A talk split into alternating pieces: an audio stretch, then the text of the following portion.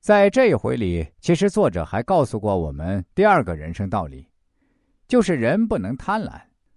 这主要是从观音院一寺的僧人这样一个自食其果、引火自焚的经历得出来的。老院主活了二百七十多岁，他都没有参透这点，而且他还是佛门弟子，就这样一个浅显的人生道理，他都没有明白。他要去谋人财物，这就是一种贪婪。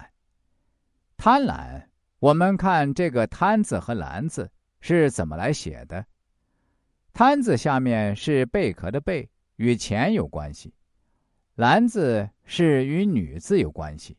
所以说，人一贪财也好，贪物也好，贪色也好，最终的结果都很惨，因为“贪”字又特别像一个贫穷的“贫”字，说明你越贪。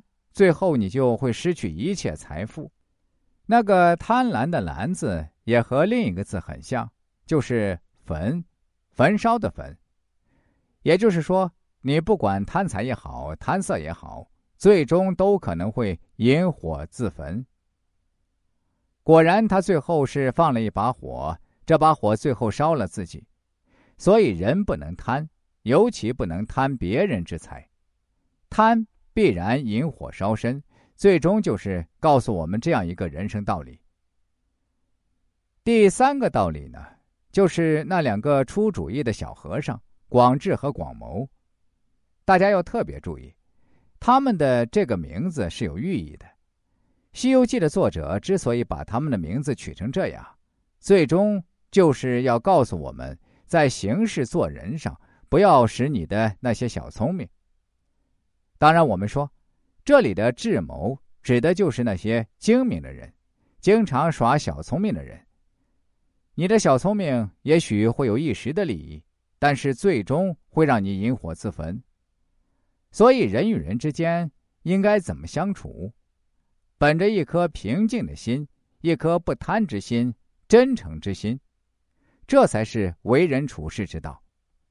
所以，《西游记》这一出当中。最终就演绎成一句诗：“广谋广智何足用，引火烧身一场空。”这是这一回给我们的人生启示和人生教训。我们所有人都知道，等到唐僧师徒开始收拾残局的时候，结果发现灰烬之中找不到那件袈裟，跑哪儿去了呢？与老院主有瓜葛的那个黑风山的熊，也就是后来的黑熊怪。熊皮筋给偷走了，这个熊皮筋是怎么出场的呢？这就是深夜，大家特别注意啊！